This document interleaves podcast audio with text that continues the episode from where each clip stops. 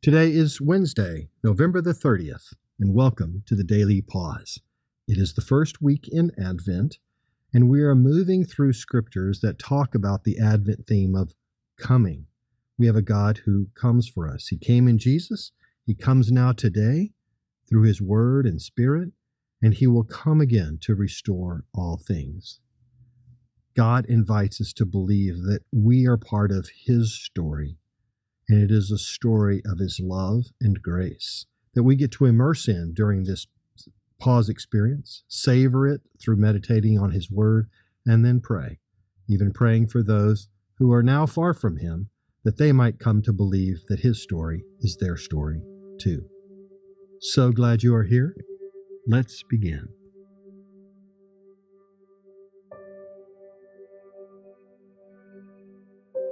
As I enter prayer now, I pause to be still, to breathe slowly, to recenter my scattered senses upon the presence of God, Father, Son, and Holy Spirit. Holy Spirit, would you lead me in this time of prayer?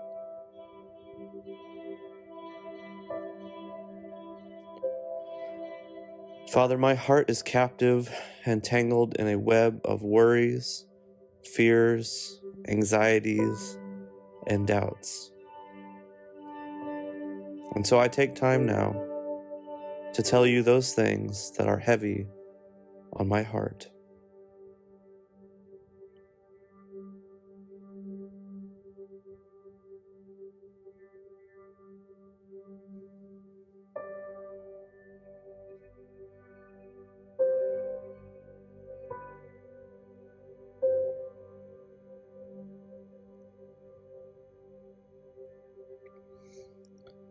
Immerse me in your story of restoration and provision. Saturate me in your love. Untangle me, Father.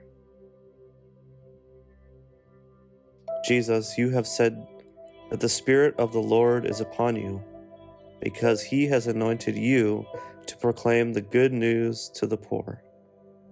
He sent you to proclaim freedom for the prisoners and recovery for the sight of the blind, to set the oppressed free, and to proclaim the year of the Lord's favor. And you also said that today this is fulfilled in your hearing.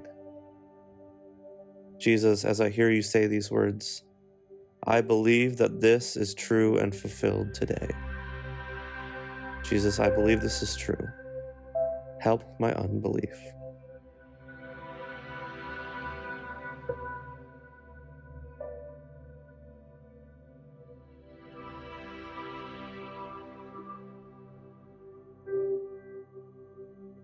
Jesus returned to Galilee in the power of the Spirit, and news about him spread through the whole countryside.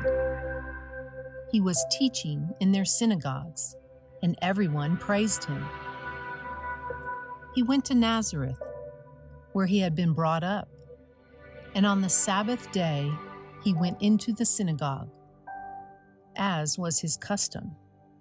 He stood up to read, and the scroll of the prophet Isaiah was handed to him.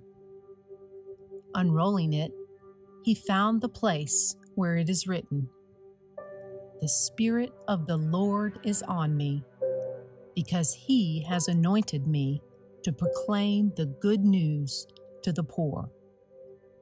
He has sent me to proclaim freedom for the prisoners and recovery of sight for the blind, to set the oppressed free, to proclaim the year of the Lord's favor.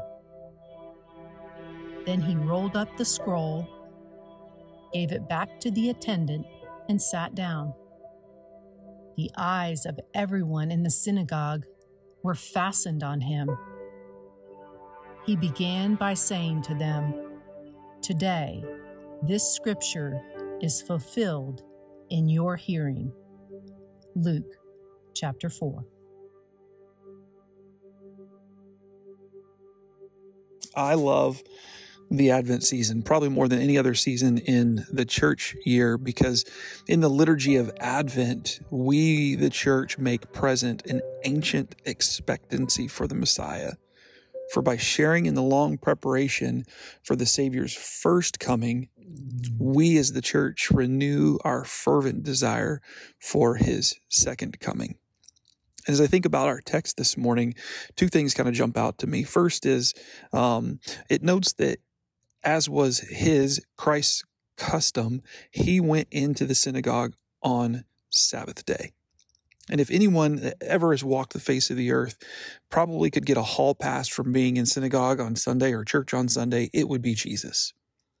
And I think as we lean into this season of Advent, this expectant waiting, I think it's so important that even as culture speeds up around us with the hustle and bustle of this season, that we slow down and lean into the priority, which is Jesus and being part of his church. So I encourage you and your family especially over these coming weeks, to lean in, to be available, to be present as part of the body of Christ on Sunday mornings. The other thing I think about uh, with this text today is as Jesus reads Isaiah 61, um, he quotes it in verse 18 and 19.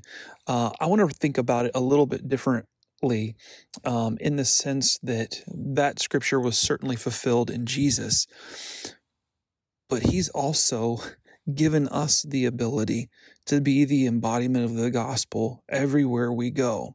So when I read those words of Isaiah in verse 18 and 19 here, I think about it a little bit differently. And I want to challenge you to think about it a little bit differently as well. I read it this way The Spirit of the Lord is on me. not Jesus, although yes, but literally on me, because Jesus has anointed me to proclaim good news to the poor. He has sent me to proclaim freedom for the prisoners and recovery of sight for the blind, to set the oppressed free, to proclaim the year of the Lord's favor. Yes, that is all true of Jesus as he shared those words and that scripture was fulfilled in, in the people's hearing. But those words are true for us today, friends. The Spirit of the Lord is on us because he has anointed us to proclaim the good news to the poor. He has sent us to proclaim freedom for the prisoners and recovery of sight for the blind, to set the oppressed free, to proclaim the year of the Lord's favor. Because the truth is, the same spirit that indwelled Jesus is the same spirit that indwells each and every one of us, which means we have the same authority to do what this scripture is saying that Jesus had the authority to do. So, my prayer for you today is that you would consider this scripture in light of the places that you go, where you live, work, and play, the people that you're going to interact with, and that you would recognize that you are anointed to proclaim the good news to the poor, to proclaim freedom for those who are struggling around you, and to set captives free, to proclaim the year of the Lord's favor everywhere you go this day. Jesus returned to Galilee in the power of the Spirit, and news about him spread through the whole countryside. He was teaching in their synagogues, and everyone praised him. He went to Nazareth, where he had been brought up, and on the Sabbath day he went into the synagogue, as was his custom. He stood up to read and the scroll of the prophet Isaiah was handed to him. Unrolling it, he found the place where it is written The Spirit of the Lord is on me, because he has anointed me to proclaim the good news to the poor.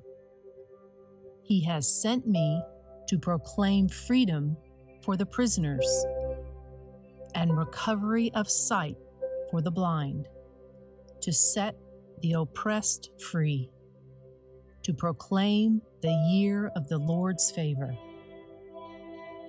Then he rolled up the scroll, gave it back to the attendant, and sat down. The eyes of everyone in the synagogue were fastened on him. He began by saying to them, Today, this scripture is fulfilled in your hearing. Luke chapter 4.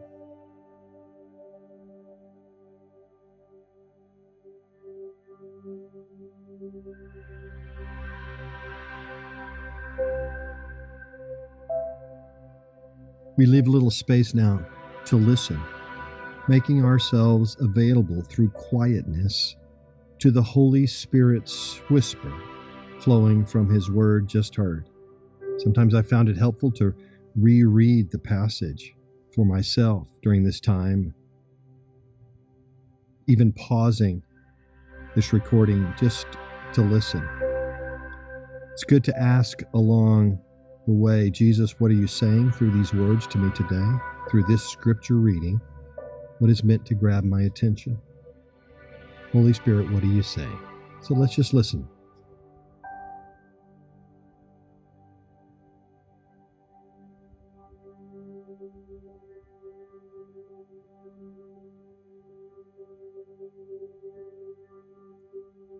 Holy Spirit, come, help me hear and receive what you have for me today.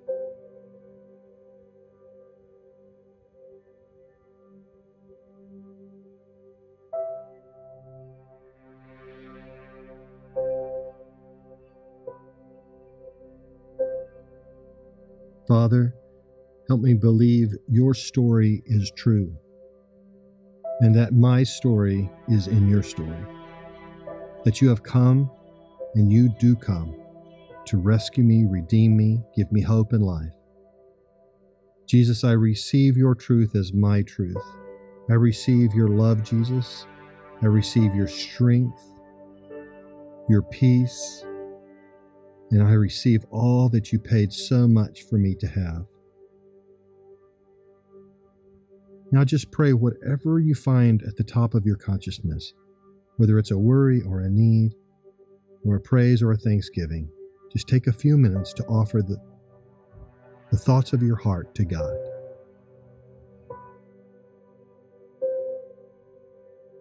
Jesus, help me now turn my mind and heart outward, that I might pray for people who will close their eyes this night and live this day without the fullness of life that comes through faith in you. I do want them to know you and to know you well. As I thank you for the salvation that is possible in the name of Jesus, I pray for them. Now, just mention the names of people who you know that might be far from God, but you feel a tug to pray for them. Certainly list the people on your three by five list if you have them.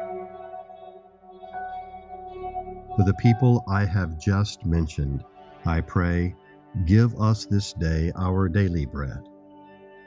Father, please meet all of the people I have mentioned's needs, their physical, financial, mental, and relational needs today, so they would know you as the gracious provider.